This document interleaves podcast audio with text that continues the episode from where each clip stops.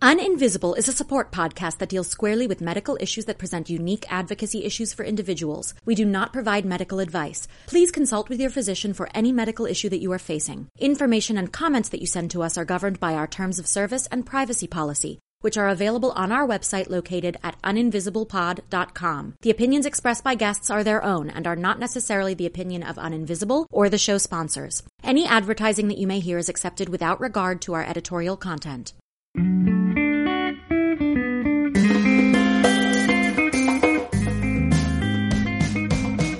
Welcome to Uninvisible. I'm your host, Lauren Friedman, and I'm here with my guests to bring you info, insights, and inspiration for coping with, diagnosing, and treating invisible illness. We're here oversharing so you don't have to struggle with invisibility anymore. The healthcare system is hard enough to navigate without having chronic illness diagnoses to boot. Feeling all at sea and looking for direction, advice, and deeper understanding? From a medical specialty glossary to tips on talking to your health insurance providers, download your free copy of Hacking Healthcare at uninvisiblepod.com. I've been working behind the scenes as a patient advisor with the team at Flowly, an NIH backed mobile app for helping manage pain, anxiety, and sleep. When you subscribe, Flowly sends you a virtual reality headset and heart rate sensor, and then collects your heart rate to convert it into beautiful visualizations in VR to help relax your nervous system. This app comes with an impressive pedigree, having been developed by top doctors at the University of Pittsburgh Medical Center and USC.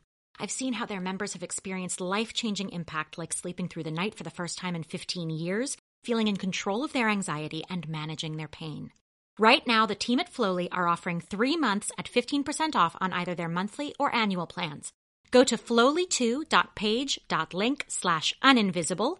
That's F-L-O-W-L-Y, the number two, dot page dot link slash uninvisible to claim your discount and check out the app. It's so worth it, and there's even a vibrant community you can join as part of your membership. Go get it now! A trigger warning that this episode includes discussion of mortality, as well as some more graphic descriptions of what happened during and in the aftermath of the events of September 11th, 2001. This episode is dedicated to those we lost that day, as well as to those who, like our guest, sacrificed their own safety in rescue and recovery efforts. Always look for the helpers. And a special shout out to the 13th Precinct on 21st Street in New York City. May we never forget.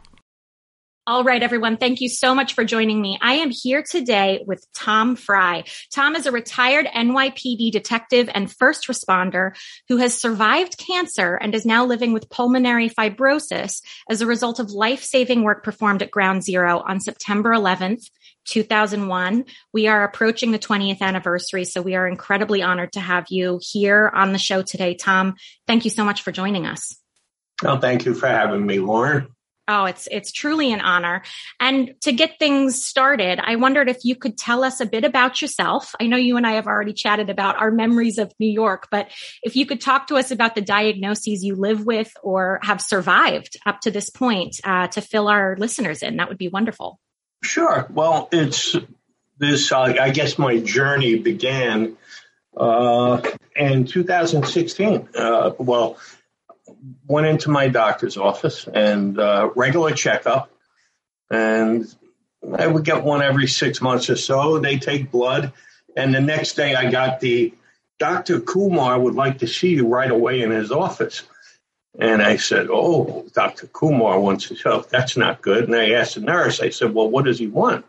And she goes, I'm not sure. He, they don't tell me those things. I said, I'll be there in 10 minutes. so I ran over there and uh, he went over the results of the uh, blood work, and he said, "I'm looking at this. Your blood counts are off the charts, and it appears that you have cancer." I said, "Cancer?" So it's like somebody just kicked you in the stomach.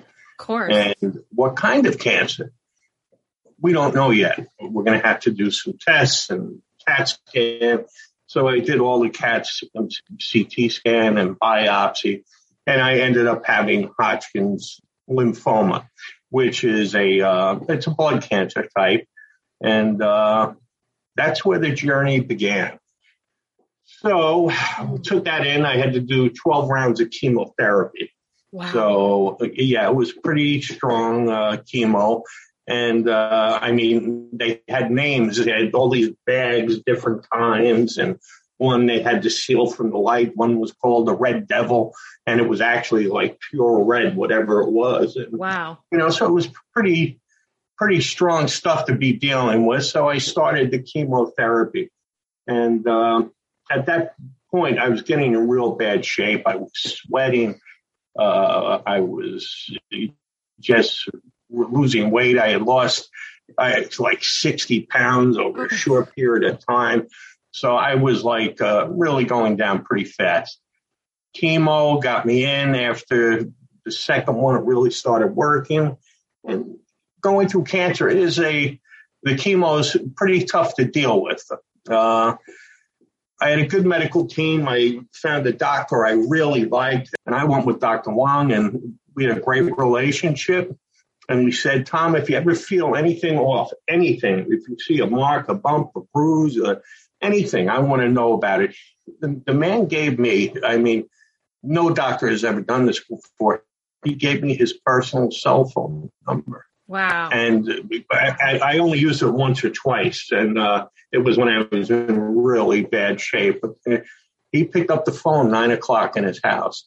Uh, but after the ninth chemotherapy round, uh, I got like a little shortness of breath. And I really didn't think of it, just like I couldn't catch my breath for a minute. I really didn't think much about it, but I, I said to myself, you know, he said, tell him whatever goes on, goes on. So I told him, Doc, I have shortness of breath. I couldn't catch my breath. He said, whoops, okay, you're going right into a pulmonologist tomorrow. Sets me right up and pulmonologist does some tests. I get a result back from the pulmonologist. And he tells me, you have pulmonary fibrosis. Your lungs have been poisoned. And you're um, probably going, what on earth is that?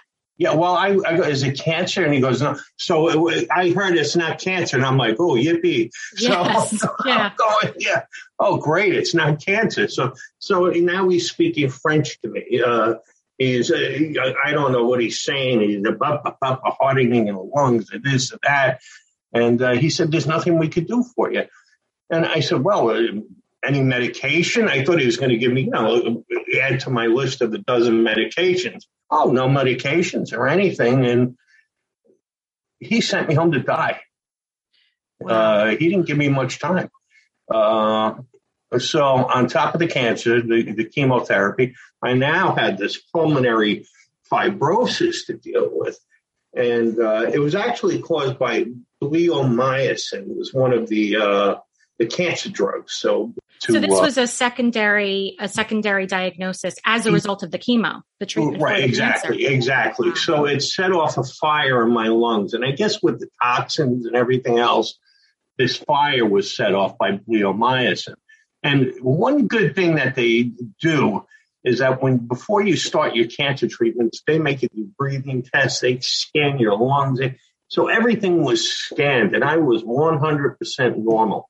My oxygen rates were normal, and they had the test to back it up. Thank goodness, because down the line when I had to go for World Trade Center, you know, uh, being disabled from it, all that helped. But it showed perfect, and then the toxicity, and they said basically your lungs are on fire.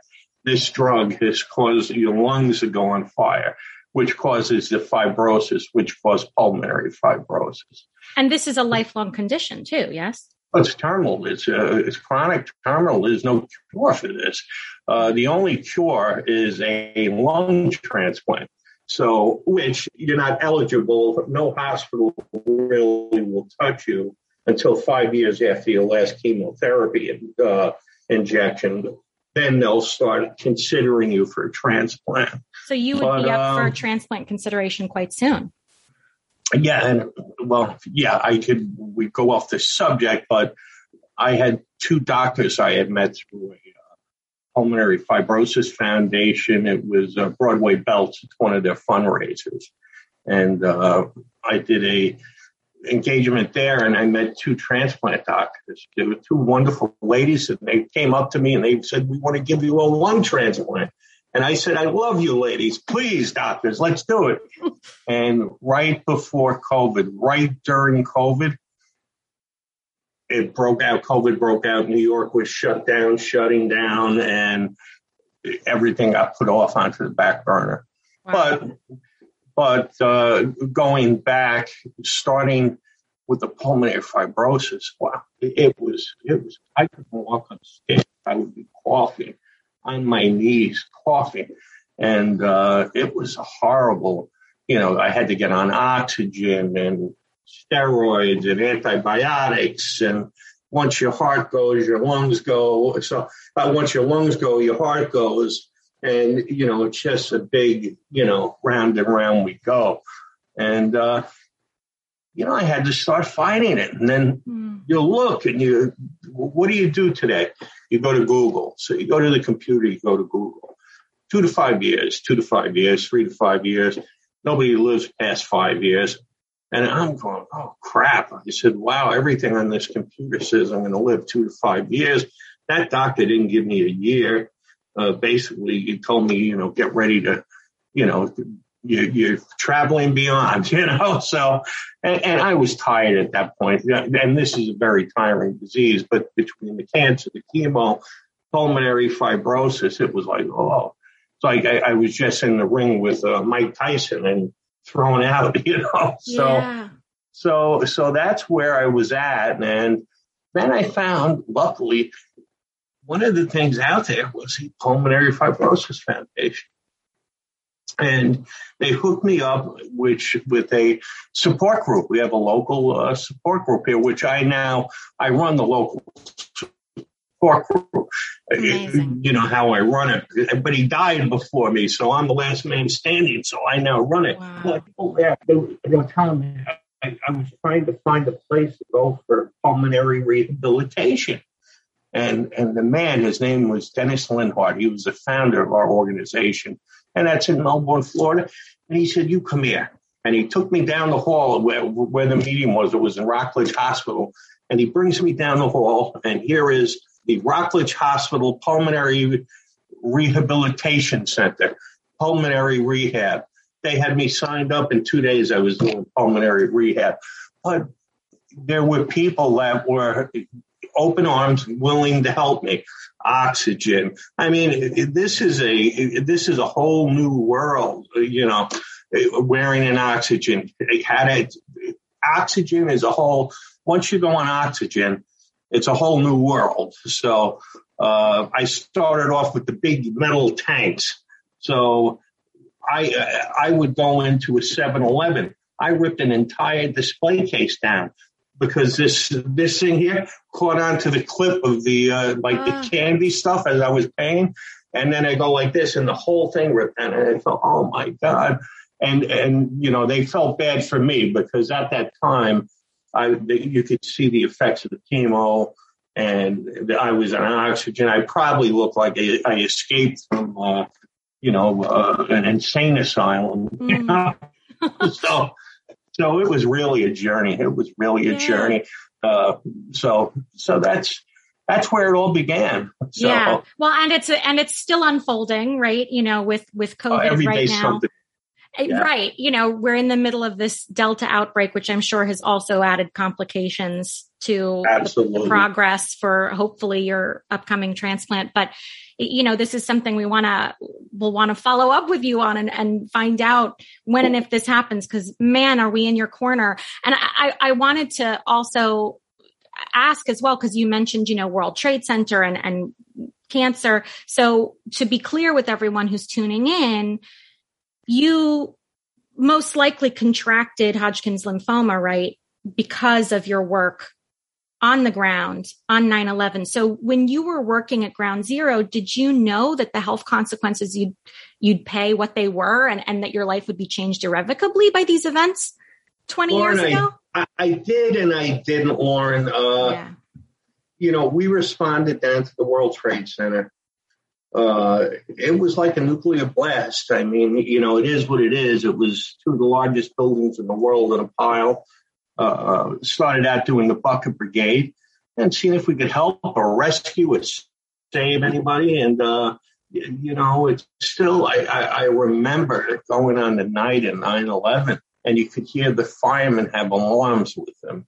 Mm-hmm. And they're basically like that. And I could hear them and there was nothing there. And, and we were digging with buckets and all of a sudden you'd hear whistles blow with these whistles or horns. And that meant you had to get out because engineers thought other buildings were going to fall on top of you.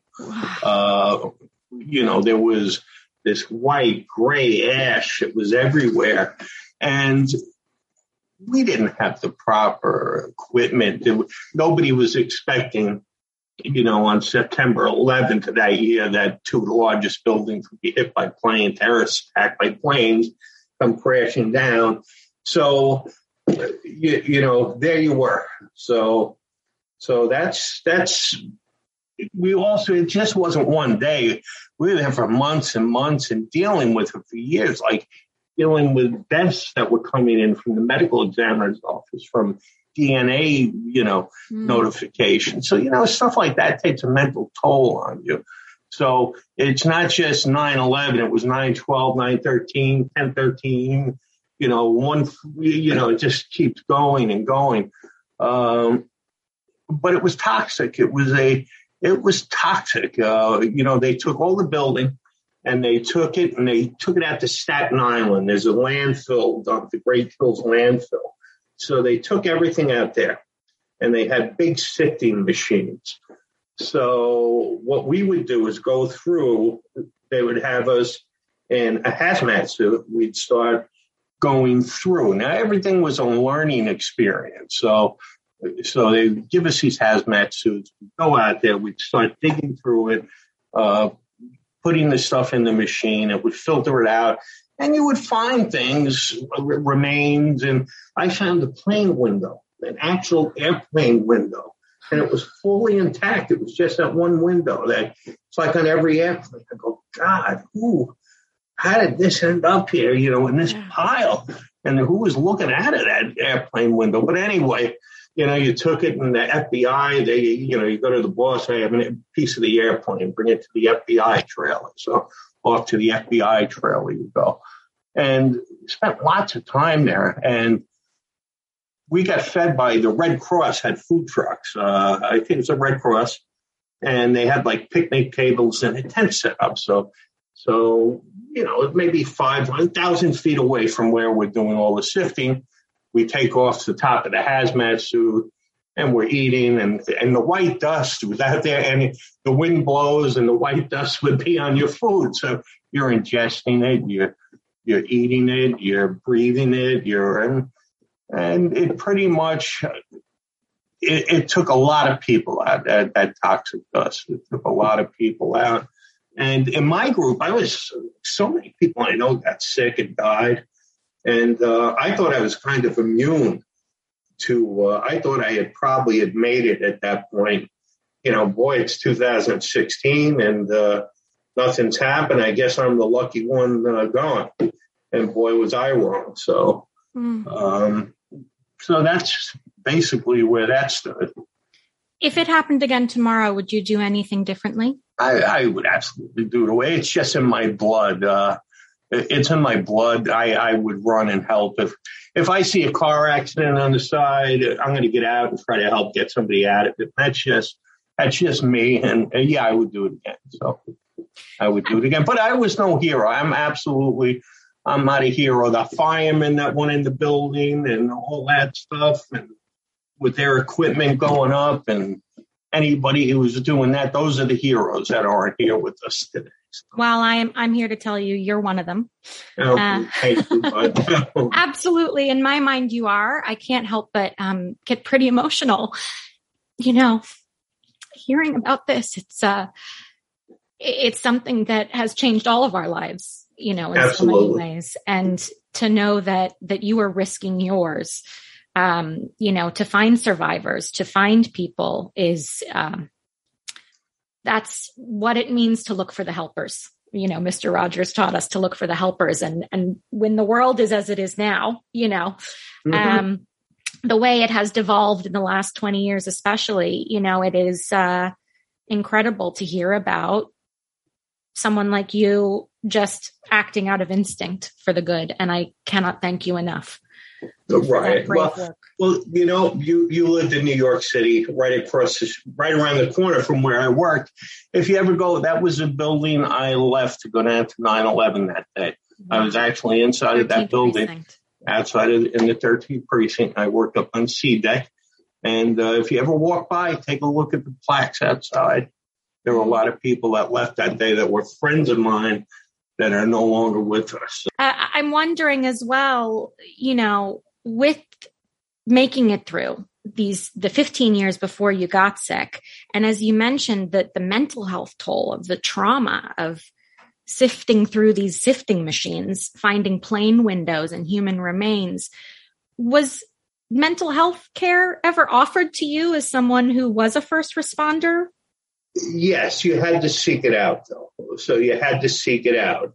And i i am diagnosed with ptsd and uh, so I did seek it out and I got help up to the pandemic. So, and then the person I was seeing for the PTSD, they have to be approved by the World Trade Center, LHI, which is United Healthcare, which is a whole nother mess, but, but they had to be approved and the person went online and then he just disappeared. So with that, want my uh, treatment for the PTSD, but I have to start looking into that again. So, uh, but it was offered, it is offered, and uh, you know I always recommend people to take advantage of it, not just for 9/11, but if you have pulmonary fibrosis or another chronic disease uh, or a terminal disease that you're living with, you have to talk to people about it. You can't just sit on the couch and uh, have a pity party because yeah.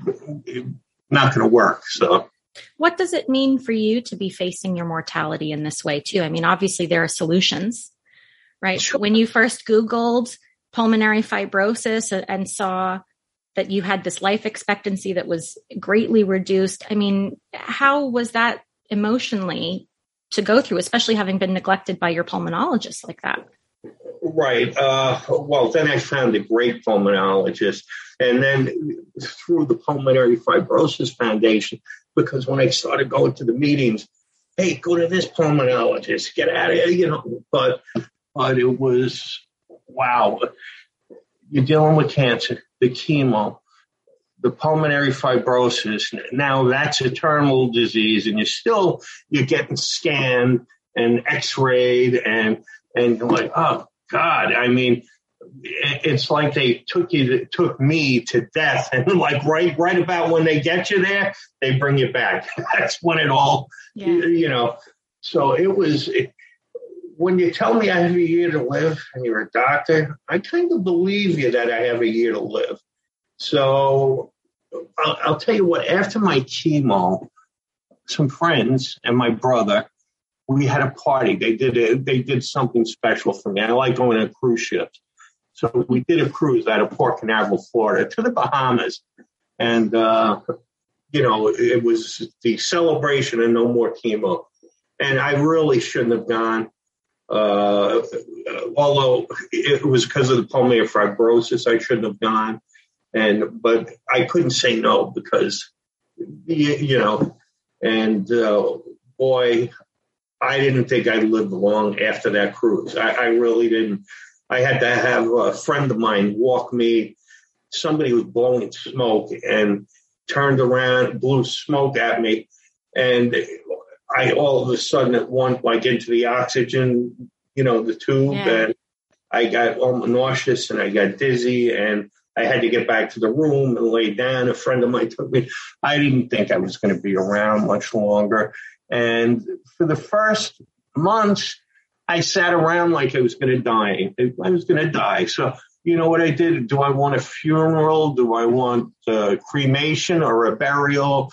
You know, so I, I purchased a cremation plan. I mean, these are the things you have to do.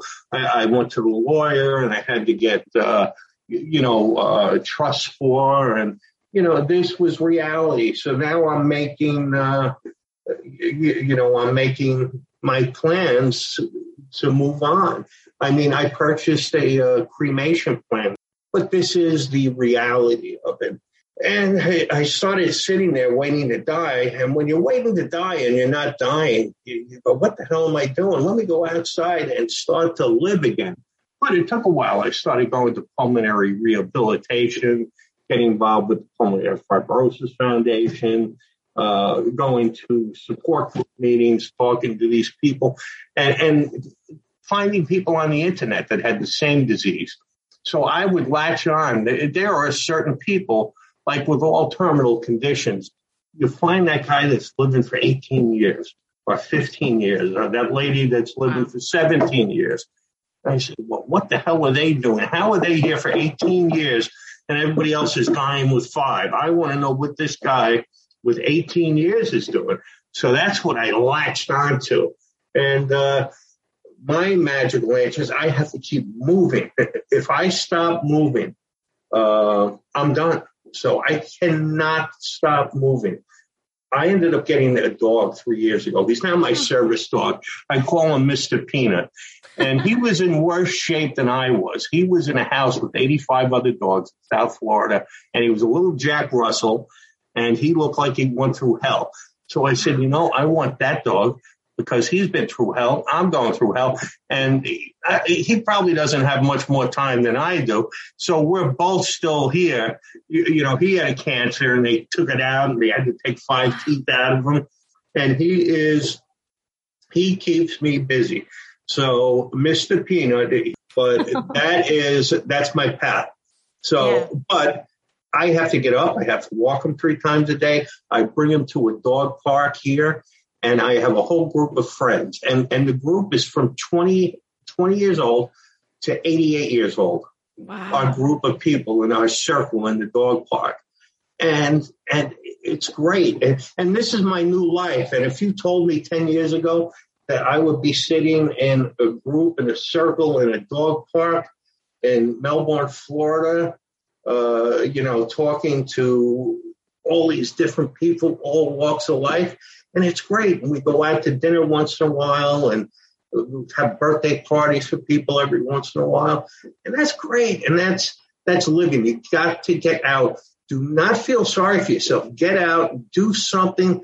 The dog for me was, and, and he is service dog. So with my machine, if I get dizzy, if I get too much oxygen, too little, he is for stability and balance. Little guy is he's 22 pounds and he's strong like a bull, and he'll get me out. It's amazing. Wow. But uh, you know, that's one of the things that keeps me going. It's I yeah, keep, it's interesting. Yeah, yeah. Oh, go ahead. Go ahead. I keep. I haven't let you speak a word. I'm sorry. No, not. This is about you, Tom. I want to hear all about it. I'm just trying to tell you about my disease. So, yeah. so now one of the worst things that happened to me is when I first got this disease, I used to go shopping and like I couldn't go regular times. Number one, I didn't want to be around people because of the germs and my immune system was so weak. So I would go to Walmart at like 11 o'clock at night, at Target at like 10 o'clock at night. And at one point, I had to use those chairs. And I, I was like, oh God, I hope nobody sees me. And I'm in the chair and it's pop, pop, And somebody goes, Tom, it's a friend of mine and his wife. They didn't know I was sick. And I said, oh crap. I, I well, once again, I probably look like I escaped from an asylum somewhere. Uh, when I tell you the cancer, the chemo and the pulmonary fibrosis, I was like shot out of a circus cannon and I was a yeah. mess. And after that, I said, I will, I, I got rid of that chair. I said, I will not use that damn chair again. So I started walking and I would go into, be it Publix or Walmart or Target or whatever, Home Depot, and I get the shopping cart and I put my shopping cart in there. I have Mr. Peanut now on my left hand and me and Mr. Peanut, we go walking through and we do a mile, sometimes mile and a half. We just walk around and walk around and, and now, you know, I can make it. I don't need the chair anymore, but I, I felt so humiliated being in that chair. I can't even describe it. It was just so humiliating.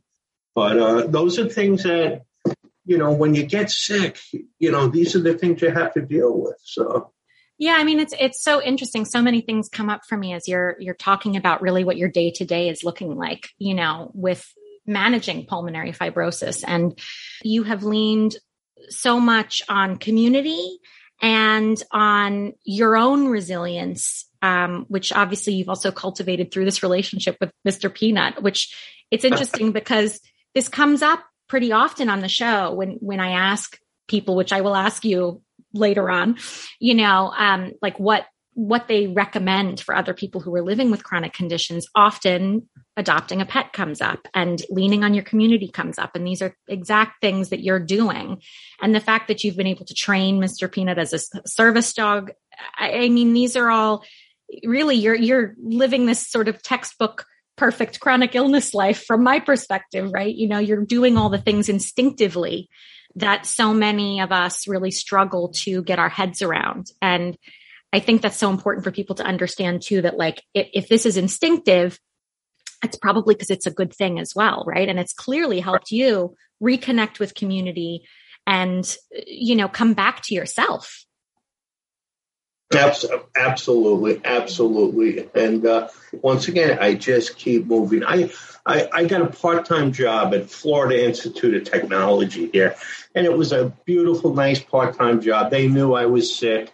I, I, once you have this disease, I can't tell you that I'm going to be here five days a week, uh, Monday through Friday, nine to five. It's just impossible for that to happen because uh, you have good days, you have bad days. Life is like a roller coaster. And when my, you have to, I have to listen to my body. When my body says, Tom, you're tired, all right, you're tired. It's time for a day or two off. Tom, knock it off. You're not going to go on a cruise. You're not going to you go. And people, I, I used to, in the beginning, I would get in the car and drive to New York. I've gotten in the car and I've drive to New Orleans. And, uh, you know, I don't do that now. Now I, I just, with all this, you know, COVID and all that stuff, but, but I just have to keep moving. I, you know, the job was great and then COVID broke out and the students at the college started getting, we had international students and they had a big COVID outbreak. And I just had to say, hey, time out. One of the things I had to do was give the students dorm keys and things like that. And and I said I have to take a take a time out from this, even though it gave me something to do. It gives me something to look forward to. One, another one of the things I always like to do is I always have a trip planned it's uh, I was going to go, but but having a trip or something planned gives me something to look forward to next month. Absolutely. So that way, hey, I can't die or go into the hospital. I have to keep strong because like next month I was going to go to Alaska on a cruise, but is it that's my dream cruise? It was. Don't go without my, me, Tom. I have my bucket list. I have my bucket list, Lauren and that's on my bucket list. Yeah. And I just canceled it though because I can't take a chance with the COVID right now. No. Uh, it's just too much. Uh, COVID to me, a cold, a sneeze could put me into the emergency, room, into a hospital. If I go near a hospital, they put a net on me and I'm admitted for a week. It's just that's that's the way it is. So because yeah. once this starts pneumonia and and uh, don't want it. So I really want people tuning into this episode to to hear that and to understand that because so many of our listeners like you are considered high risk and um, you know there's all this talk throughout this pandemic of oh well i just want to get covid and have it over with and people who are going out without masks and you know all these issues about vaccines and masks and but you are one of these people that like you need people to wear masks so that you don't yeah. get sick you know and this is you know i really hope that that perhaps those who are um, a little bit less uh, in tune with some of these protective measures um, around COVID hear this episode as well, because to understand that, like, if you wear a mask today, you're helping people like Tom, who helped people after a terrorist attack in New York City 20 years. I mean, this is Tom is the person that you should be wearing a mask for. I, it's and it's true, And I'll tell you, I used to, I was wearing masks before the masks were fashionable. So years before COVID, I was wearing the mask. You should have seen the stares I used to get when going to the airport thing. They were Yes. looking like I was a monster. And Same. people could be so cruel. People Yeah. could be really cruel. Nothing really bothers me, but I could see some people that I have pretty thick skin. If you didn't have that, I could see people being bothered by it, but people could be real cruel. But but yeah, the mask. If somebody sneezes and it gets in, I'm cooked. so, Yeah. so I have to be careful too. It's I can't go to large crowds anymore now with all this stuff and. You That's know, had I to was have been really hard too, like for the last year and a half, being quite isolated, I imagine. Yeah, pretty much, pretty much. And once again, I it's going out. I go out like an hour before the Walmart closes, or you know, I don't shop at ten o'clock at uh, the supermarket, Winn Dixie, whatever. Just can't really do it because there's just too much people around, and you know, I'm very careful. I was careful before COVID too.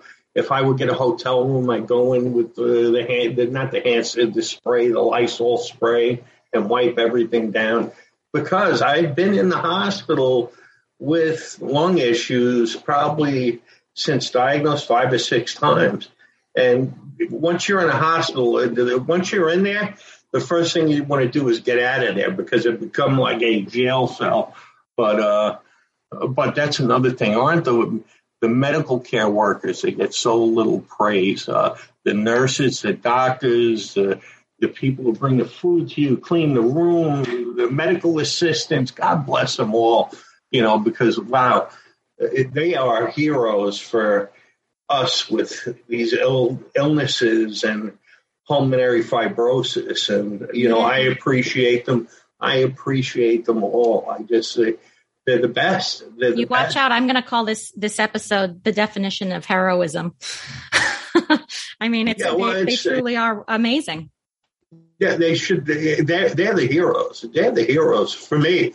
For me, I mean, uh, you know, I walk into the Moffitt Cancer Center, which is where I go for my scans.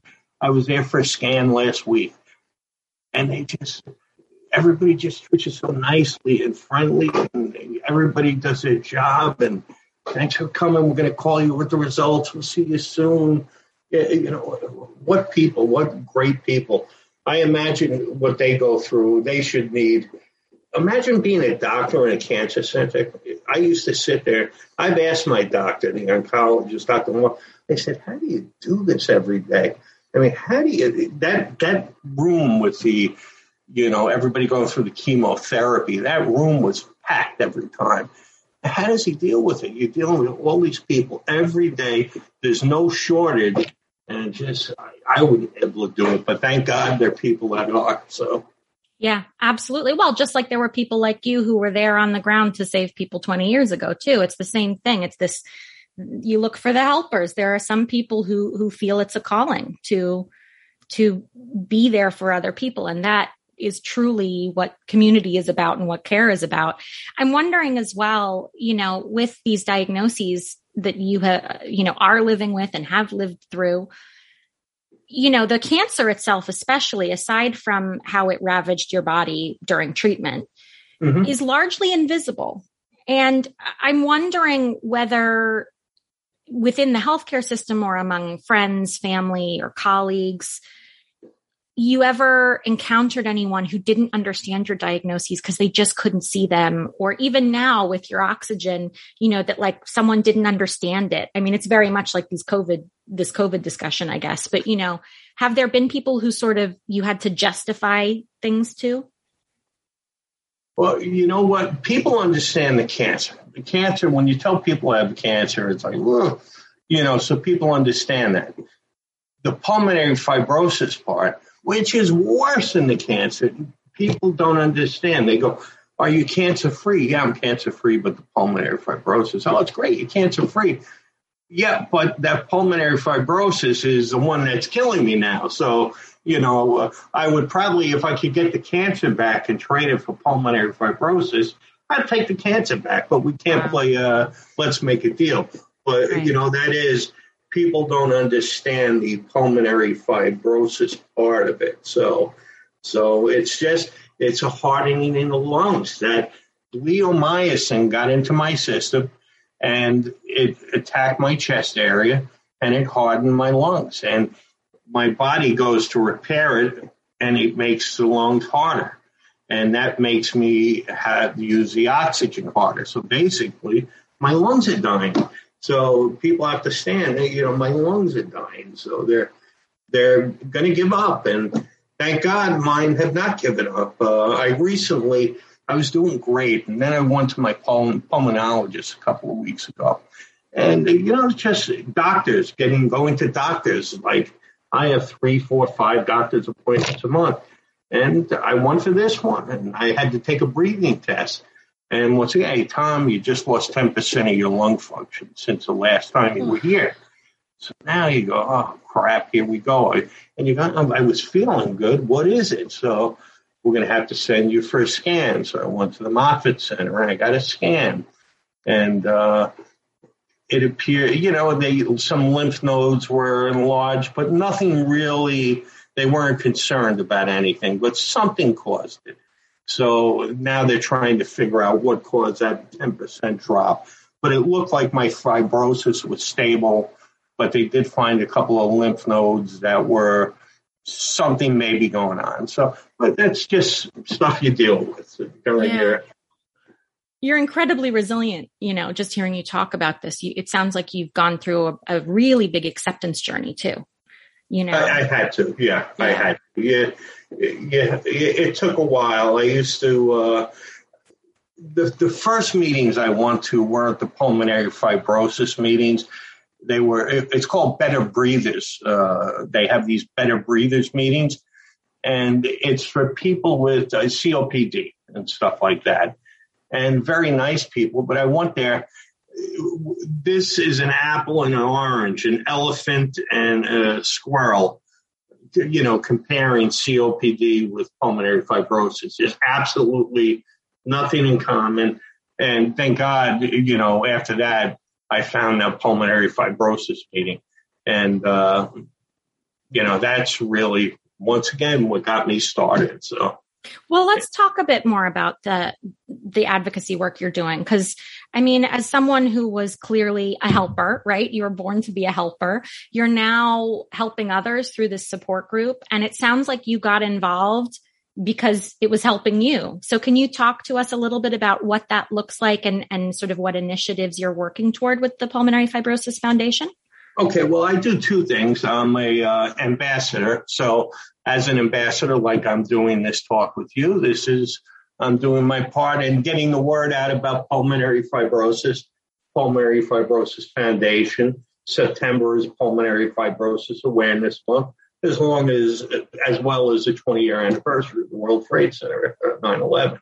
So, you know, I'm doing my advocacy. And so, so hopefully your listeners now will understand, hey, because when I got pulmonary fibrosis, I had no, absolutely no idea what pulmonary fibrosis was, nor did I care to know. But, uh, but hopefully now you know a little bit about pulmonary fibrosis and uh, you know, if, if you need help living with pulmonary fibrosis, you're sitting out there and you have it. Now I'm telling you, you have to reach out, Pulmonary Fibrosis Foundation.org on Facebook, on Instagram. Uh, we have an online meeting, my group now. We don't, we used to meet in person, so now we meet via Zoom.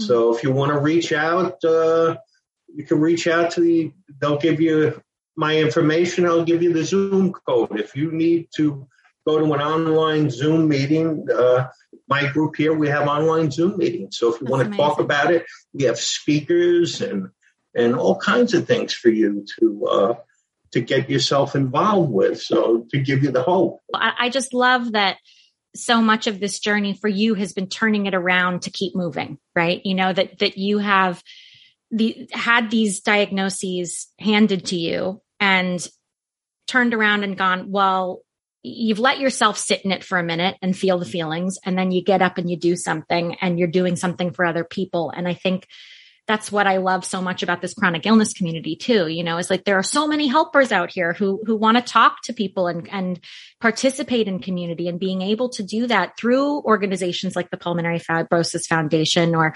you know, hearing about stories through people like you, it it opens those doors to healing in some ways too, doesn't it? Because it does. It, this is addressing some of the mental health aspect of having these these disorders. Oh Absolutely. We get people that come from the doctor's office three days early have been told they have this disease.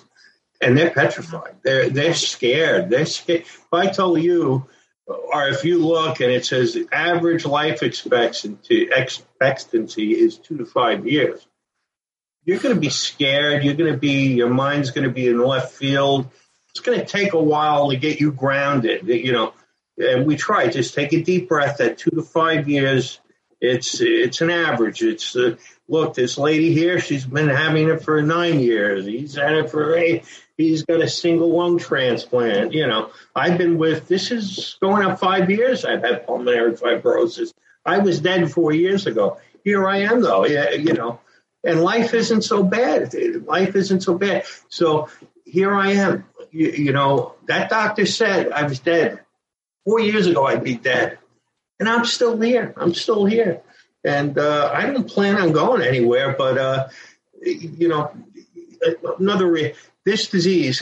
Every breath you take is a reminder that you have this disease, because every breath is is work. It's I have to make sure the machine is charged and plugged in, or I have uh, the other machines are filled, and the nighttime machine is working, and if you're going on a vacation or if you're going anywhere on a long trip, you got to make sure you have it because once I stop hearing that machine going, shh, I'm in trouble. It's hitting the fan because if my oxygen level in my blood goes below 90%, I could have a heart attack, a stroke. I'll be out of here. So, so it's just a constant. This isn't just like any old you, know, you could get, when I had cancer, I could get a break from it once in a while. You took the chemo, you'd have a few bad days before the other one. And, you know, I'd forget that I had cancer for a little while. With this disease, this, every breath, when you're on oxygen, every breath is an effort. It's something, it's, you know, triggering you that, hey, I have a disease, I got to keep going at it. So. so you really have to develop resilience or develop coping strategies to to manage the mental health uh, repercussions of of that constant reminder. Yes, yes, yeah. absolutely. So you have to talk about it, and it's good I talk about it to you. It's uh, you know, it's great. Oh, I'm glad so. to hear that. I want to swing back a little bit to 9/11 and and ask you because I know this is you've mentioned it in in passing so far in this conversation, but do you believe that adequate adequate care and recompense has been given to those who, like you, worked to save lives on that day 20 years ago? Because we know that, I mean, we lost 3,000 people that day, but we've lost over 50,000 since. Yes. And I, I wonder whether, you know, that is something, what, what you think about that. Well, great, great question. Uh, for me, it was a long journey.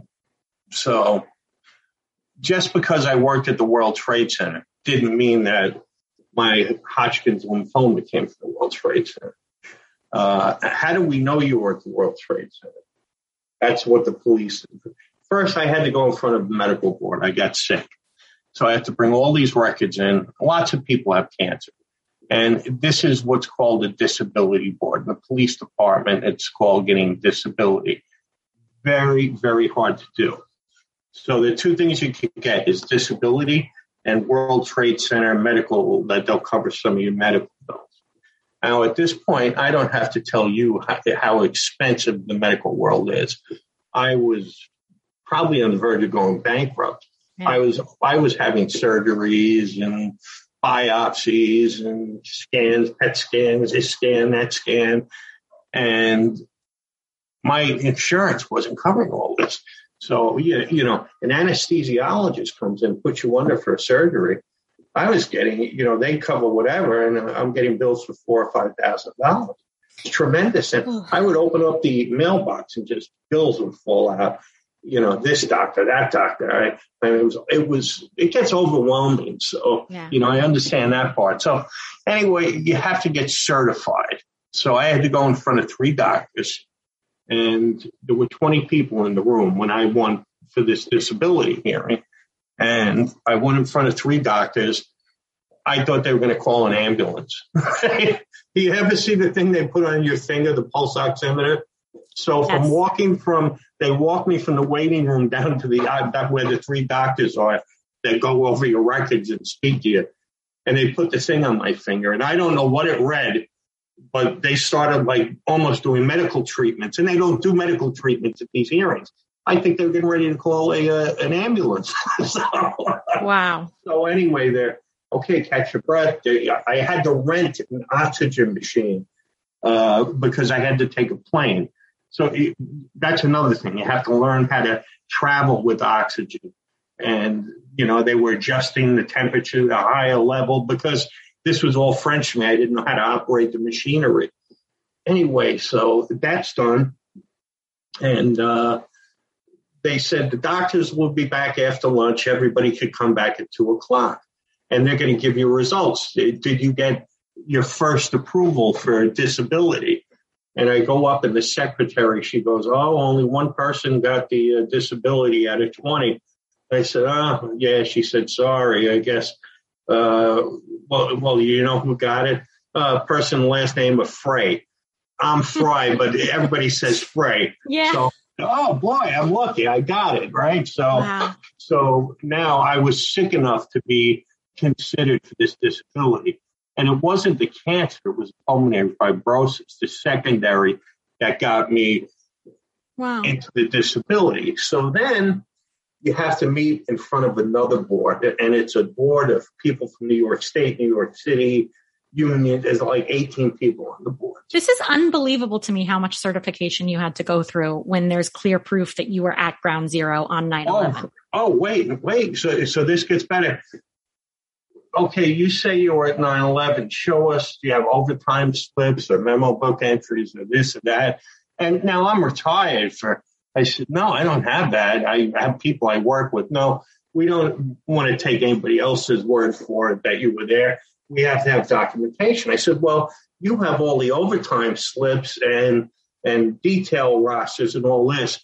Uh, what was a hurricane that devastated New York and flooded everything? Oh gosh, yeah. What was the name of that hurricane? I don't remember anymore. I know Ida's been the one recently wreaking havoc. But, right. Um, well, whatever hurricane that was, and if you told me, I can't remember right now.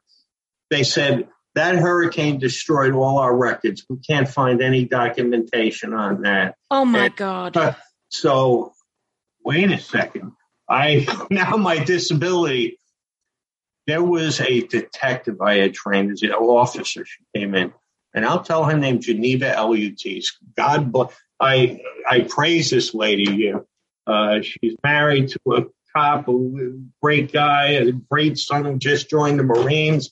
And Geneva, I hope you hear this because Geneva, I called her up and she worked in a unit I worked in. She was a Manhattan South homicide. It was the same building in the 13th precinct.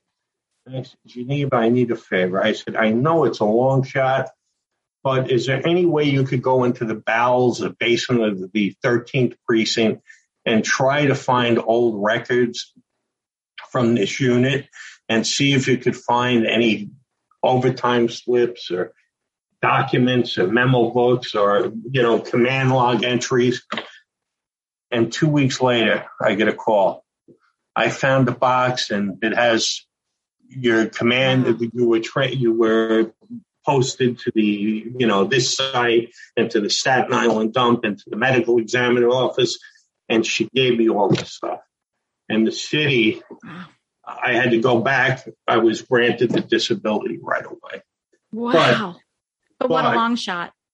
It was a million to one shot because you know some people you ask, "Hey, could you go into the basement and look at records from 14 years ago. Can you see if you find anything? Yeah, if I get around to it, I'll look at it.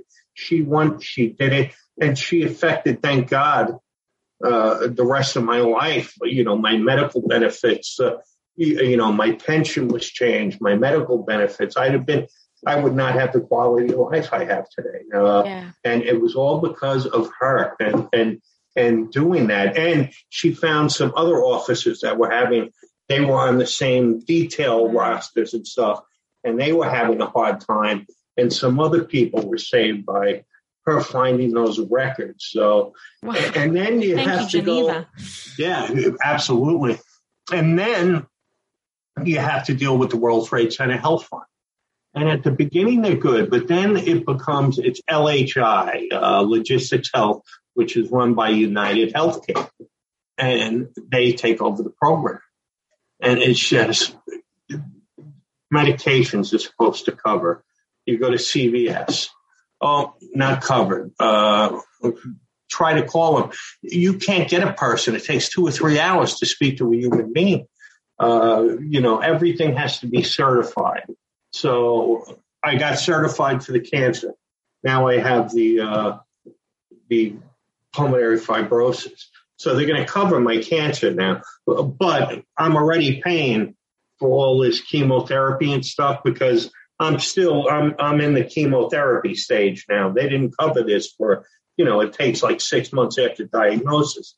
So all those bills beforehand are on my you know I'm responsible for. But it it was just they wouldn't cover the pulmonary fibrosis treatments then uh, because it wasn't certified. So I had to get that certified as a secondary condition to the cancer. So they make it's like it's an insurance company run now, and they just put you through flaming hoops like if you have to call them, I dread having to call them for anything because they put you on phone and the Muzak. A doctor can't, doctor's offices can't get a hold of them. They call up and they get the same thing. And at doctor's office, they're hanging up after 10 minutes. So, yeah. so that's something that's something I'm thinking about getting a hold of something to do some advocacy for that as well. So, well, it really adds insult to injury, doesn't it? Because yeah, and it does. And one thing I'm not supposed to have is stress. So yeah. I'm I'm Mr. Stress Free now. I I don't want stress in my life. I walk away from it, want nothing to do with it. But if I have to call that United Healthcare World Trade Center Fund, as soon as I start dialing the number, my stress level goes to 100 because I know they don't want to. They don't want to do it. They don't want to. They're running an insurance company, so they don't want to pay it or pay it as slow as possible. It appears to be so. And this is, I mean, not wanting to help people who have literally saved lives. To me, it's just like it, it's unconscionable. Oh yeah, yeah. It's and, and and you know, when you go through chemotherapy, you get really sick. And it's just lasting effects for years. And you get different stuff at different times. You'll get arthritis sometimes. Your teeth, after going through after going through chemotherapy, all of a sudden my teeth start giving me a hard time. Mm. And, you know, I'm not the only one because I speak to other people who've been doing it and they're getting the same run around and stuff. But anyway, you just deal with it. But thank God we have a fund. Thank God, Jon Stewart, uh, John Feal uh, FealGood Foundation. Those guys really want the bat for us and held the politicians to uh, mm. to making sure they covered us medically. So yeah. thank God. Thank God.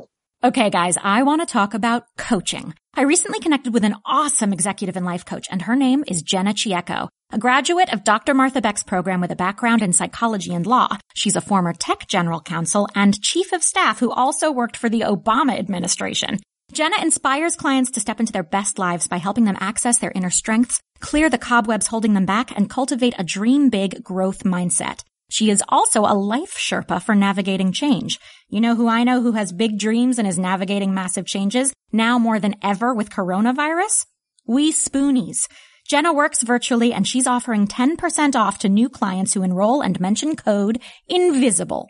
Her rates are reasonable and she's dedicated to help us rise to the top. Go to genachieco.com, that's G-E-N-A-C-H-I-E-C-O dot com for more. I'm wondering as well because being an NYPD detective deter- during and after the events of 9/11, I imagine you got a lot of empathy and, and respect from the public. I mean, God, I bow down to you, you know. And in recent years, we've been waking up to a lot of the systemic problems of the policing system in this country, which themselves impact the health of communities and individuals. So, how have you felt about the shift in public perception around policing as well, especially as someone who's been through what you've been through? Well, I've been through different times where, you, you know, 98%, 97% of all cops are policemen, are detectives, are, are good people. And you have 3% that aren't so good. And, you, you know, 97% of doctors are good. And then you get 3% that aren't so good. But you turn the TV, and I understand you turn the TV on Sunday, they go, oh my God, what is going on? Uh, I mean, we lived through the Abner Louima with the.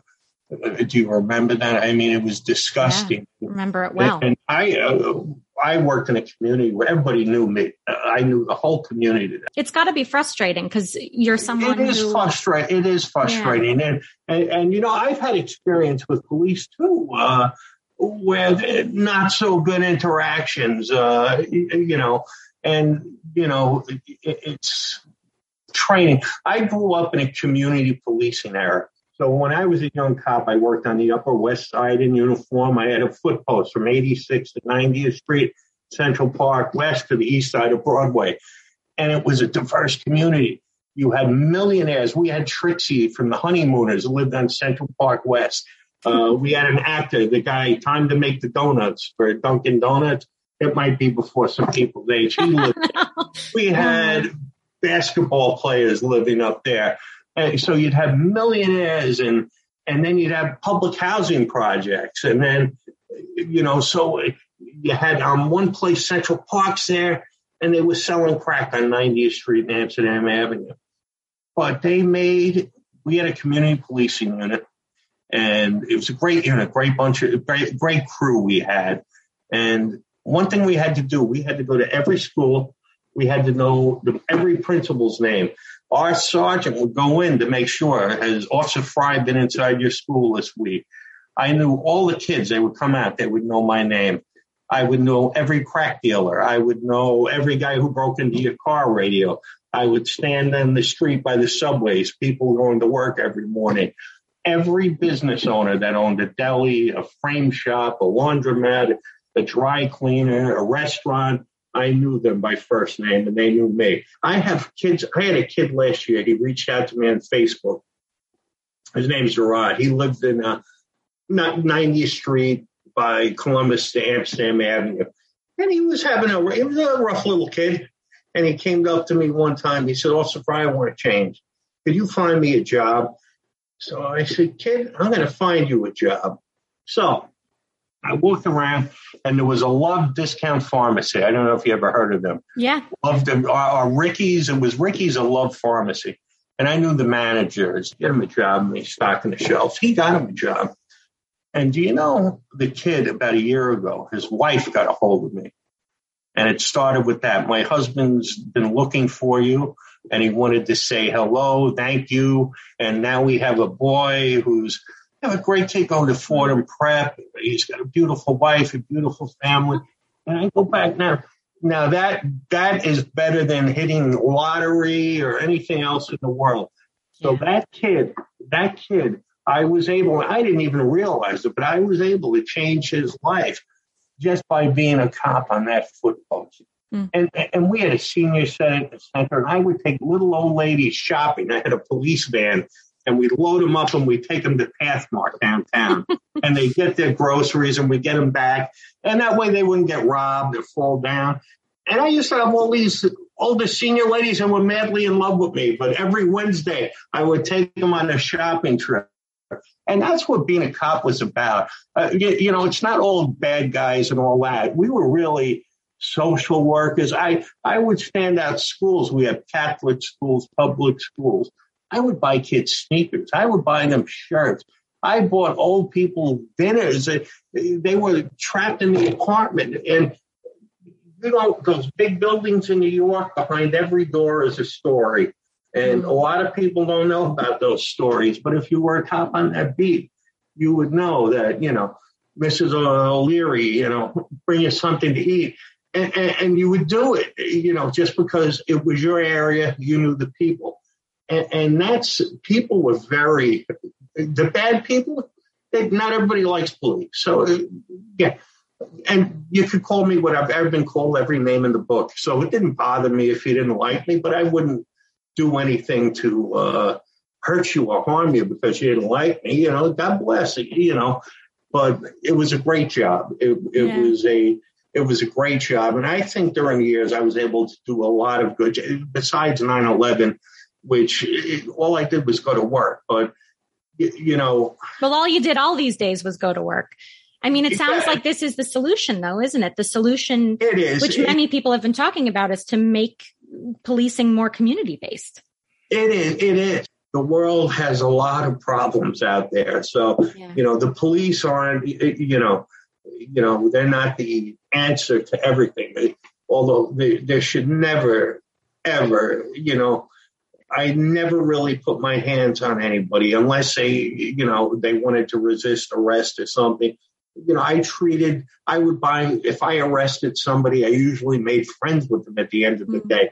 I buy them lunch, a cup of coffee, get them a cigarette if they needed it back in the day, or, and they'd be happy. You know, back in the day, it was a lot of crack addicts and they were doing, you know, stuff and you actually felt sorry for, you know, you yeah. know, but it's a lot of mental illness and drug addiction. All these things have to be addressed. And a police officer is not going to be, he's not the guy that is going to solve the drug abuse problem, you know, problem or the homelessness problem. Eh, don't forget, when you see the homeless out there, you're getting calls as a cop. You're getting calls from all the people that live there, from the business owners. They don't want them there. So now you're putting it put in the middle of the situation. You know, boy, this guy's homeless. He's living in a box on the corner. Do I get rid of him? Or, you know, what do I do? And I'll tell you another one. We had a guy he was Dirty Dave. His name was Dirty Dave. He was a homeless guy on 89th Street in Broadway. Mm-hmm. He lived he lived in basically a box and he was filthy dirty. And he was not, about four years ago, three years ago, he had turned his life around about eight years ago. He became a New York City bus driver. Three years ago, all of a sudden, the paper, Dirty Dave was bus driver of the year for New York City Transit Authority. Wow. But, you know, Stuff like that is amazing. It's amazing. Whether it's hiring practices or or getting back to um, training or uh, you know focusing more on community, it's that you know we need to make that shift back to something that that is more about community care. Really, yes. Um, yeah, absolutely. I, I, I agree with that, but you, you know it's some of the cops could be more friendlier today too, eh, but a lot of them are. Most of them are, but some of them are so standoffish. You know what I mean?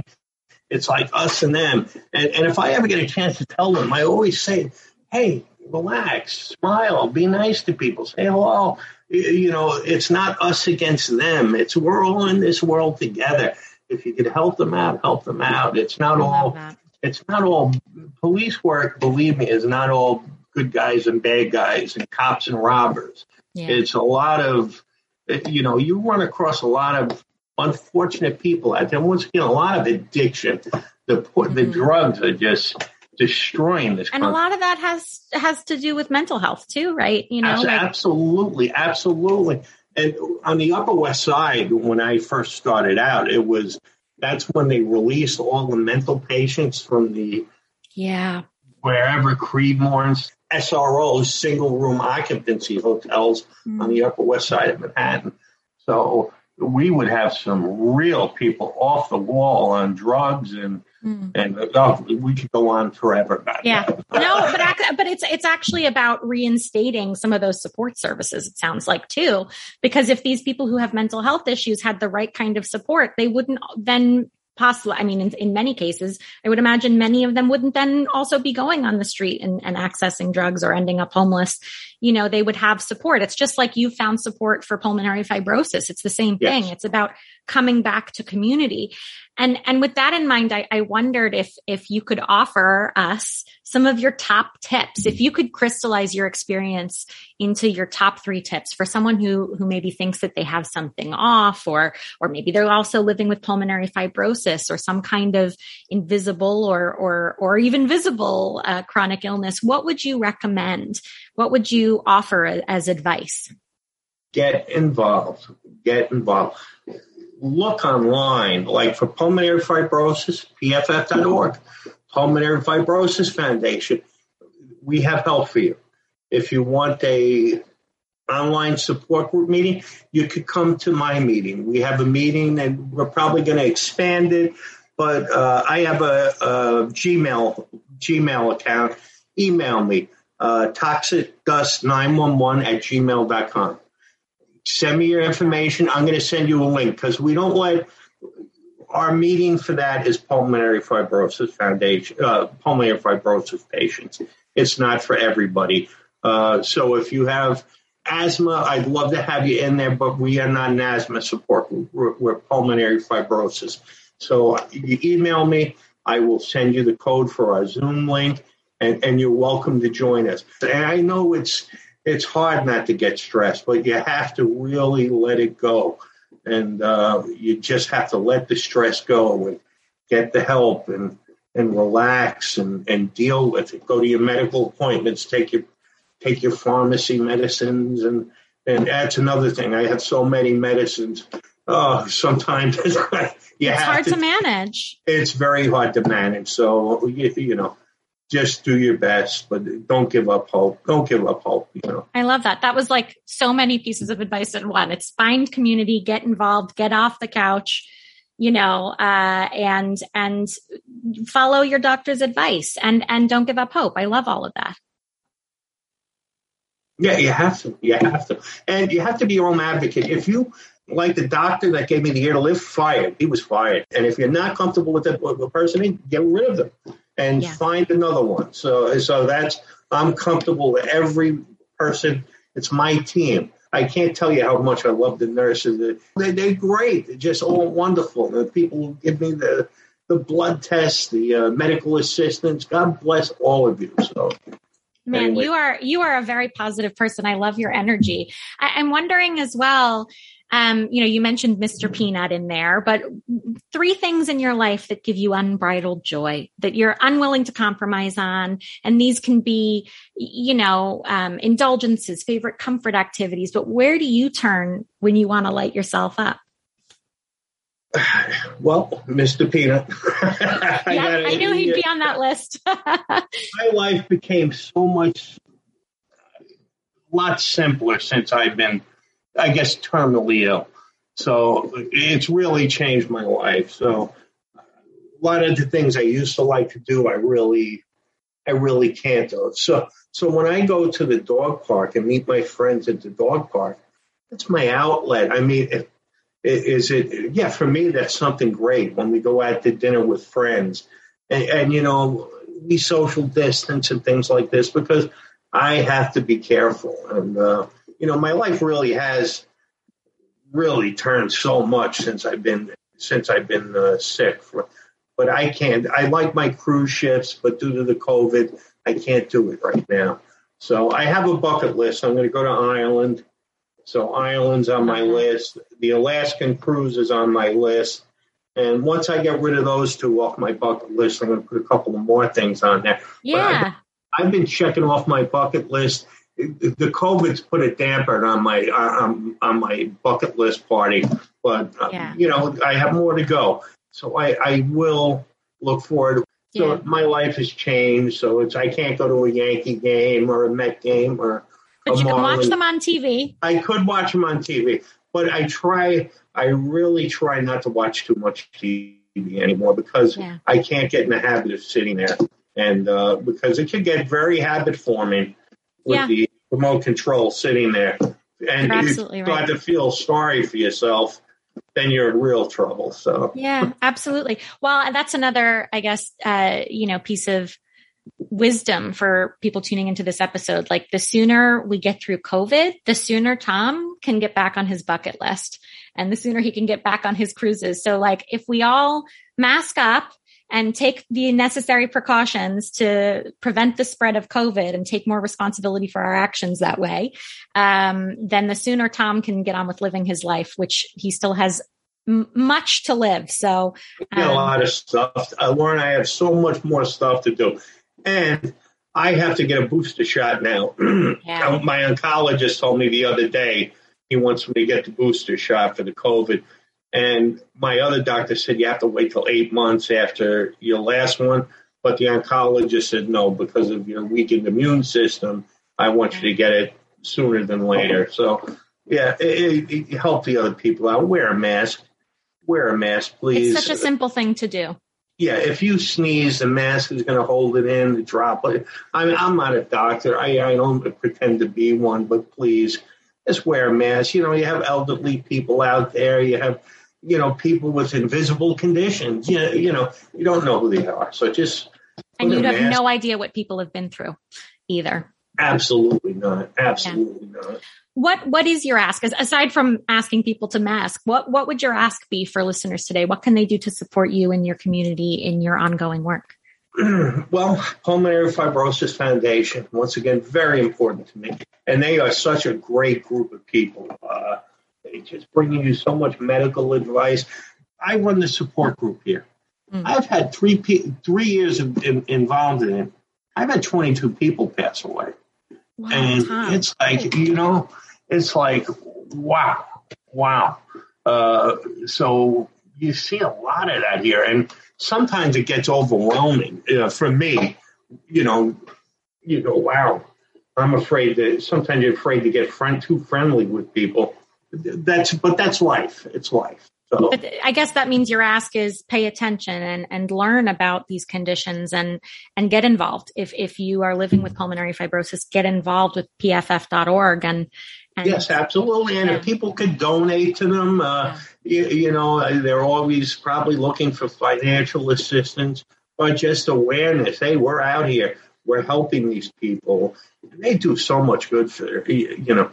They're sending out newsletters. And so if you have this disease, oh, isn't it great that they're sending you all this breaking information on pulmonary fibrosis?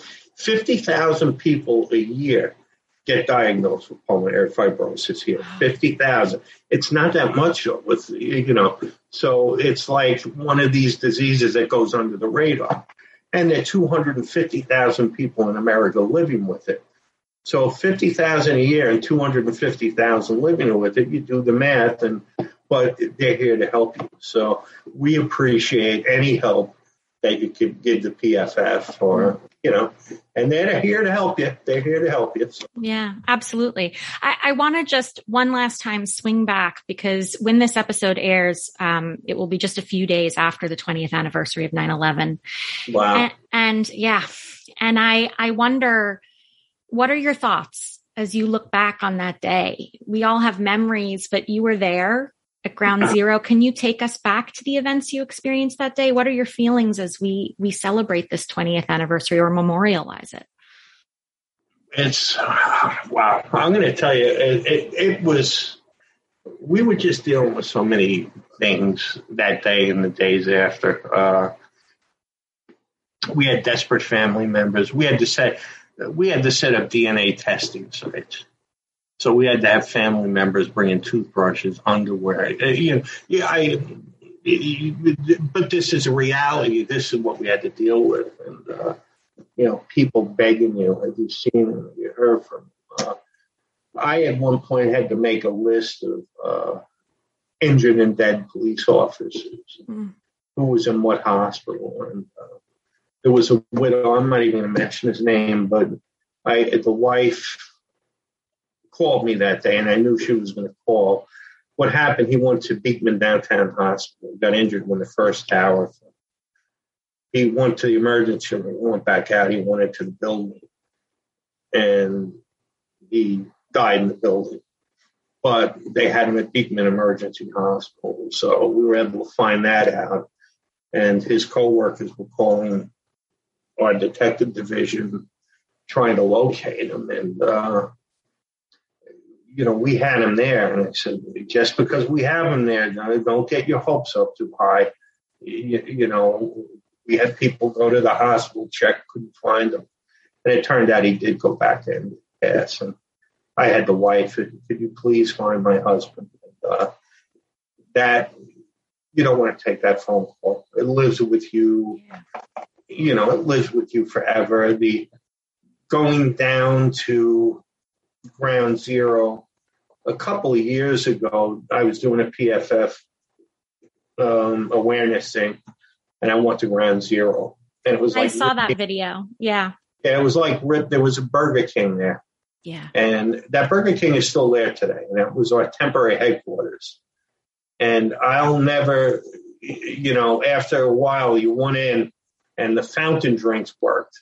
And I drank so because we were out there and it was smoky. All we had were like one of these masks. This The is what they gave you, basically. Yeah. That- but nobody was expecting it, so uh, I'm not going to get into that.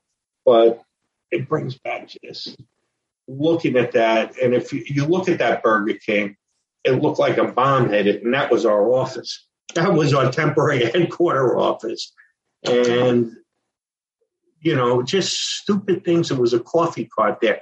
You ever see the coffee cart? They sell coffee and bagels in the streets in New York. Yeah. Somebody had a coffee cart right on that corner, a little bit past Burger King. And I remember seeing that there. And he abandoned his cart. And for months going there, you would see the the bagels were still there, the coffee cups were still there. It was all covered in dust. I always wondered whatever happened to that guy who was running that coffee cart. Yeah, you know, it was just oh man. We Man. hope he made it. Oh, yeah, hope he made it. Hope he made it. And uh, and just so many people that are sick and dying right now. I have uh, one friend that lives not too far from me, and he's got a real serious stage four cancer. He's fighting it, and another friend, he just got pancreatic cancer. And, you know, he's got an 11 year old and a 12 year old, and, and a wife, and uh, you know, his world is is rocked. You just take a look. There's somebody else with your same cancer out there that's had it for eight years and is living a life. Find them. You know, get your medical care. That that's it. Working the uh, the Staten Island landfill that was a nightmare. It was a garbage dump. They put all that stuff in, and I was there. I I used used to do the midnights there. So there were, I think there were like 10, 12 hour shifts and three, four o'clock in the morning, it started raining, and we're in the landfill, and we're shifting through the stuff, and the ground started bubbling because it's in a landfill. So, Oh. and gases started coming up. And I go, what the? What is this? I guess it's methane gas because it's a uh, it was a landfill and a dump, and uh, you know, Wow. it, it's just like a bad it was like a bad bad dream. And i would have the uh, doa notification log. So when the medical examiner's office called up and they got a hit you, you know they were able to match a body part to something in the dna database we would have to put it in the log and do the death, death notification or send somebody to do the death notification it's just uh, very rough times very rough times so you know, it it remembered. I'll never forget it. Uh, you know, and and being a cop, uh, are you know, and don't let's not forget there were firemen, there were MTA Transit Authority workers that were fixing the tracks there, getting sick, sanitation workers getting sick, Con Edison Electrical Company workers getting sick, school kids from Stuyvesant High School getting sick, uh, people going to work, people that had shops they're all getting sick. Uh, so, you know, it's not just me or, you know, so it's not all about me. I was not a hero at all. You know, the bell rang, we want to work, everybody wants to work. Uh, you know, I'm still standing here. Uh, most of a lot of my friends are dead now from this, and uh, you know, we died early deaths. That you know, basically, I was killed that day. You, you know, not easy dealing with this disease. It's it's a very big struggle, and Yeah. uh, uh, for five years, it it just let's see, two, that February 2016 is the day my life changed. And it was from 9 11. And, uh, you know, it brings back so many memories. So, but every time I take a breath out of this machine, I, I remember some. It, it, I wish you would think just this breathing from this hose. It's hard work. so it's, and it brings back memories that, hey, I should be having to do this right now. I should be able to, I should still be working, uh, doing some sort of, you know, responsible job for a few more years and retiring probably like in five years from now, getting to live my golden years. But I am not getting that chance. So, uh, yeah, you know, but I am living my life now. I'm living it to the best. So, well, and, and I'm going to be in your corner rooting for you to, to make it to those golden years as well. I, I was yeah. wondering how, how can listeners work to continue the legacy of those we lost 20 years ago and, and those who like you work to save them? Boy, that's a good question. I don't know. Just, you know, if you have anybody out there, they may have problems with the police department.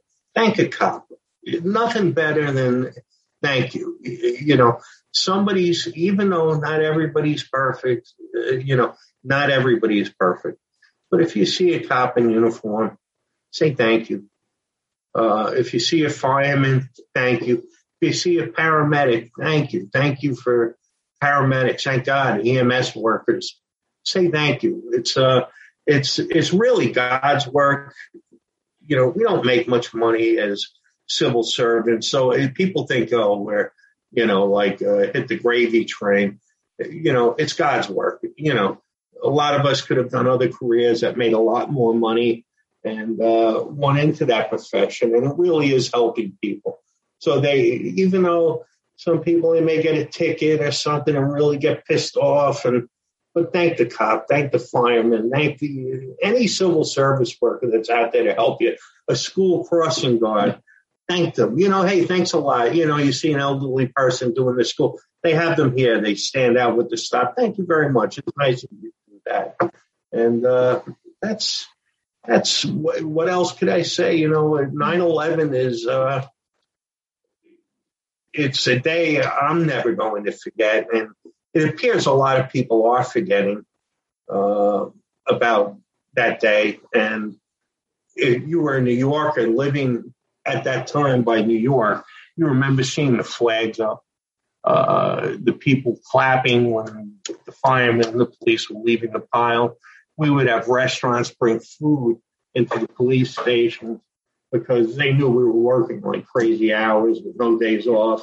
And they bring food in and they donated socks and boots and shirts and toothbrushes and toothpaste.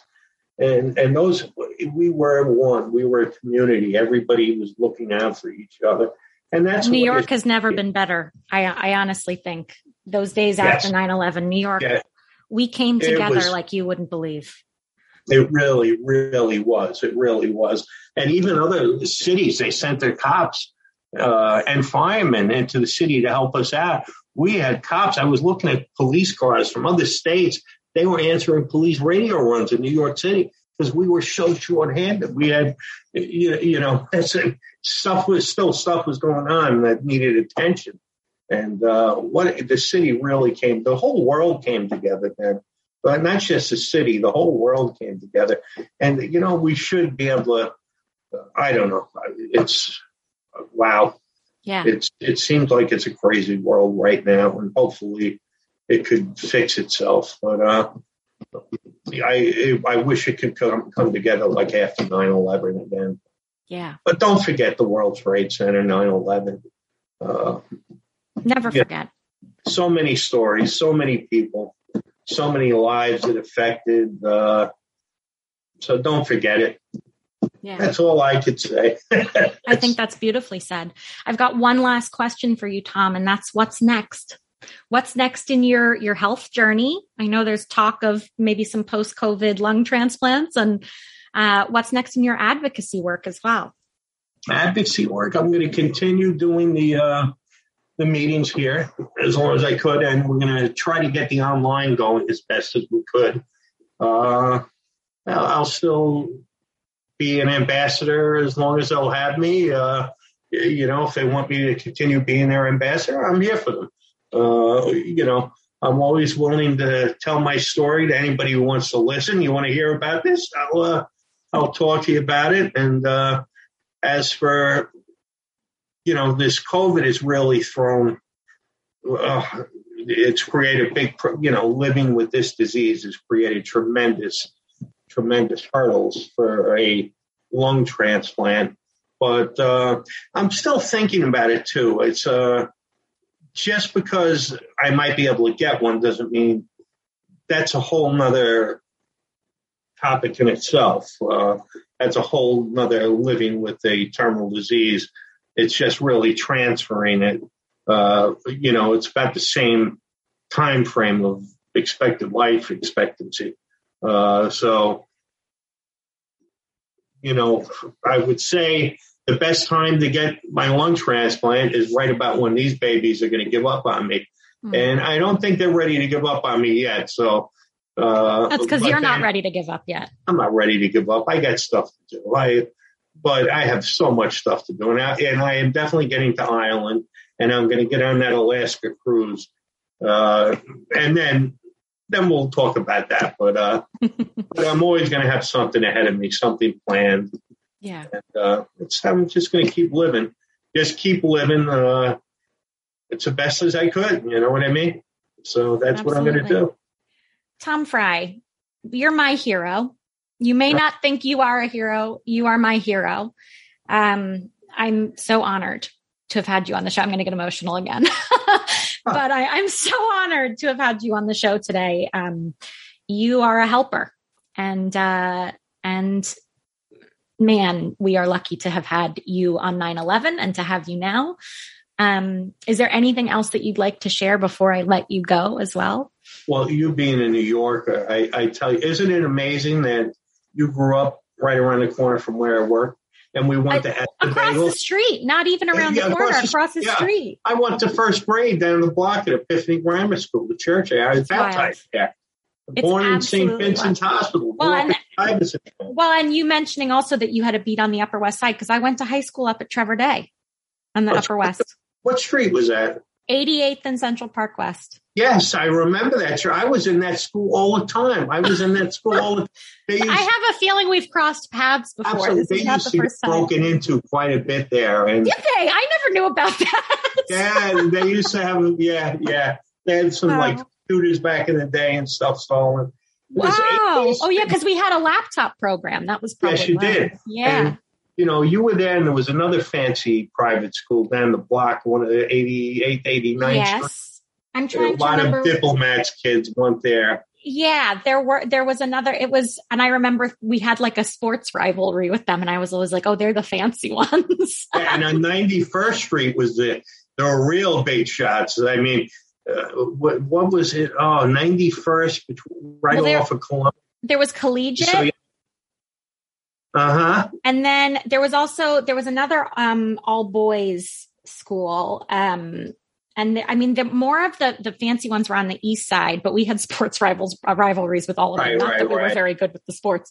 We were more of an arts school. Um, but yeah, collegiate was one of our big rivals, but also like Dalton and um, yeah. oh, all the all the prep schools and um, yeah, there a lot of them actually all in that area, and all of my very close friends grew up sort of around 86 in Amsterdam and Columbus and grew yeah. up in that area. And you, remember JFK Jr. He lived on 91st Street in Central Park West. Before it was cool. Before it was cool. oh, but I can tell you so well. But I used to run into JFK Jr. all the time. We knew each other. He would ride his bike and all that kind of stuff. He would walk around the neighborhood. And uh, yeah, he lived on 91st Street. Yeah. That's amazing. So, what, yeah. what a like, I have to say, the life you've lived so far, Tom, has been incredibly rich. And and oh, it's I wouldn't, you know, I I I do it all over again if I could.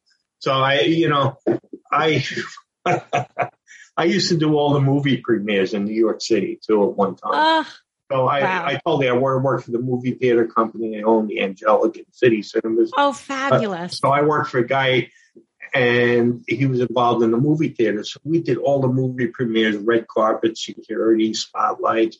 So we used to know all the movie stars, uh, Jack Nicholson. I mean, Robin Williams, The Birdcage. We used to do all those premieres. And you, yeah, um, I, I'm wondering, do you do you use social media at all? I do. I do a little bit. Yeah. Because there's, do you know Humans of New York? No, humans New Oh my goodness, Tom, this is going to change your life. So Okay. there's a guy and he goes around New York. He's a photographer. He started just going around New York and he's now also done things all over the world, but based in New York. And he takes photos of people and he shares their stories. So often you get some real New York characters. Like only last week, he featured Ray from Ray's Candy Store in Alphabet City. Um, you know, The best- like Got the and- egg creams down there. yeah. Oh, yeah. And my dad still makes me egg creams. I've had them since I was a kid, thanks to my I father who grew up in. Flatbush.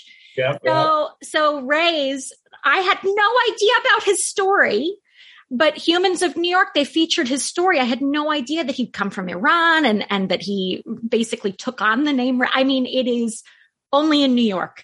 Um, but there are stories like that yeah. All stories like that all the time but humans humans of new york is like the feed on instagram and they have a website and they, he's released a number of books but i feel like you would love that because you love those new york stories and the, these Oh, they're great. stories. They're great. They're great. There's Yeah. so many stories in New York. Old characters. I used to run into Larry King, uh, oh uh, comedians, and I, I had Mary Tyler Moore get mad at me one day. of all people mary tyler moore she seems so Oh, nice It was over a bird's nest. Uh, I was a detective on the Upper East Side, and there was a bird's nest that made a nest on our co-op. It was in the 80s on Fifth Avenue. You can't make this stuff up. so the Mary Tyler Moore was trying to sell a co-op, and Paula Zahn, remember her? She was a news anchor. yeah So what happened was they wanted the, the nest removed. But Mary Tyler Moore tried to sell a co-op, and the co-op board wouldn't let it go through. So she was pissed at Paula Zahn's husband, who was on the co-op board. Anyway, it became such. A, I get a case on it because one of the there's press, and they're like hounding. Uh, oh of Paula course Zahn. So uh, yeah, it's good. So they were stalking. She had a kid. He was a little autistic, and the camera uh, news guy he was like stalking the kid. I finally had to arrest him. You know, he was warned, and uh, he got arrested. And uh, Mary Tyler Moore wanted to make bail for him because she was pissed off at Paul Zahn's husband because he wouldn't let That's he fabulous wouldn't let the sale of a co-op go through. you truly can't make this stuff up it's No, like and she's calling me up, the, the, the sergeant downstairs. Hey, Detective Mary Tyler Moore's here. She wants to post bail for me. so oh she's fabulous laughing because I'm telling her I can't. You have to. There's no bail here. You have to wait till the guy goes downtown. And, and you know, just so many crazy story. Remember, remember- Radio Man? oh god oh god yes i remember him well Okay, Radio Man. So we're doing the, the movie premiere for Birdcage, and uh, that girl. Who was that girl? in the Uh, birdcage No, no, uh, but she went to the. Who played in that girl? Uh, I forget the name. i don't know I, i don't forget know the actress's name, but Robin Williams limousine is there, and they're coming at us of uh, not Studio 54. It's another club. They had the Birdcage premiere on the Roseland. They're coming out of Roseland. They're all getting into the limousine. And there's Radio Man. He's sneaking into the limousine. So I had to grab him. Radio Man, get out of the car. But he was He's probably like, I'm friends with Robin. Girl, that girl, that girl. He's going, hey, fat girl, hey, fat girl. Oh, man, get out of here, will you? Oh, but it, it was funny. It was hysterical. But yeah, Oh. Robin Williams was laughing. We were all laughing. We're having a good time. you're you're reminding me as well because when I was a kid, we had an incident where my grandfather, who was the cop, was Mm-hmm. visiting us from Australia and staying with us. So I, I lived in Quaker Ridge, that building on the corner of 21st and 3rd. yes, okay. Yeah, I grew up on the 18th floor. Wow. And um, so so like out from one of our balconies we could see the 13th precinct all the time and the blimpie that used to be on the corner there I used to, I was going to that Blimpie since I was a kid. oh that blimpie was Blimpie. fabulous and, And subway pizza- does not compare Yeah, the pizzeria down the block, and then they had Yep. the candy store. Remember, Yes. that's not there anymore. They the candy. no yeah that's right i heard that that like well i've been back i went back a few years ago in 2019 right before covid happened i went back Mm-hmm. and um, we are friendly with the people who bought the apartment for my parents. Um, and so we were able to like go and see but they've now built up on top of that building on the corner they've built up. And Mm-hmm. so it's kind of awful because we used to have these sweeping views. My dad watched the towers go down from our living room. Uh, um, but uh, but I remember my granddad was visiting, and uh, my parents were out for dinner one evening, um, and I was with a babysitter, and we got this phone call from someone saying, you know, my parents are Helen and Howard Friedman, saying Helen and Howard Friedman have been in a, a, a car accident. Um, and something about meeting the person or whatever. And luckily, my babysitter thought it was really suspicious. And so she called my parents and they were fine. And um, my granddad had the wherewithal to go down to the 13th precinct um, later that evening and he told them what had happened. And apparently, at the time, there had been someone trying to scam people and was going through the phone book. And he and whoever he spoke to said, "Oh, he must have gotten to F." oh, yeah, that, part- yeah, that's an old scam. Yeah, yeah, yeah, yeah, yeah. Well, it was really shocking because at the time I was alone with my babysitter and she was like, um, I just got this really weird phone call. Like she was trying to sort of not inform me fully, but like I got a sense of what was going on and I freaked out and oh, it was such a drama. But my granddad, God bless him, because he had been, he, he was the assistant commissioner of police in Melbourne. wow, wow. He loved cops. Cops were his life. Yeah. And he did, he started as a mounted policeman, you know, back in the day.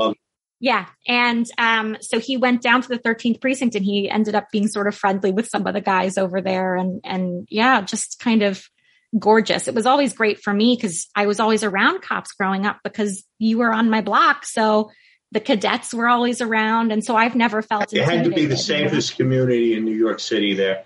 Yeah. And now the police academy's in the, uh, it's in the, the Queens now.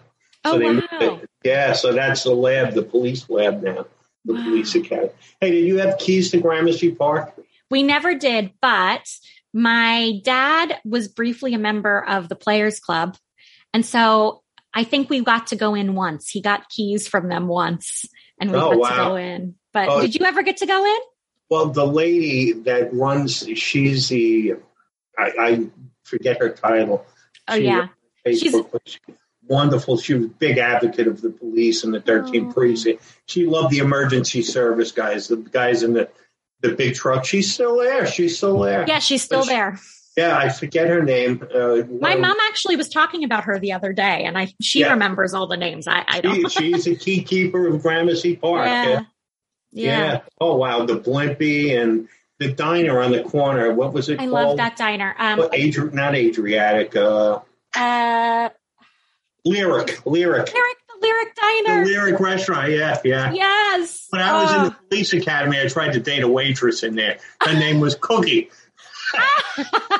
That's amazing. I used to go there like when I had a real hankering for diner food. I was uh, like, thank God we always had the lyric. I could always just pop over and, you know, get a grilled Yeah. cheese and tomato soup or something and, and just get all that comfort food. But of course, my dad was making me egg creams at home anyway. So I've, Oh, yeah, right, Prince. And you had Gramercy Bakery downstairs. yeah. Oh, I, it was such a great spot to grow up. And it was funny because by the time I got to high school, my friends were uptown.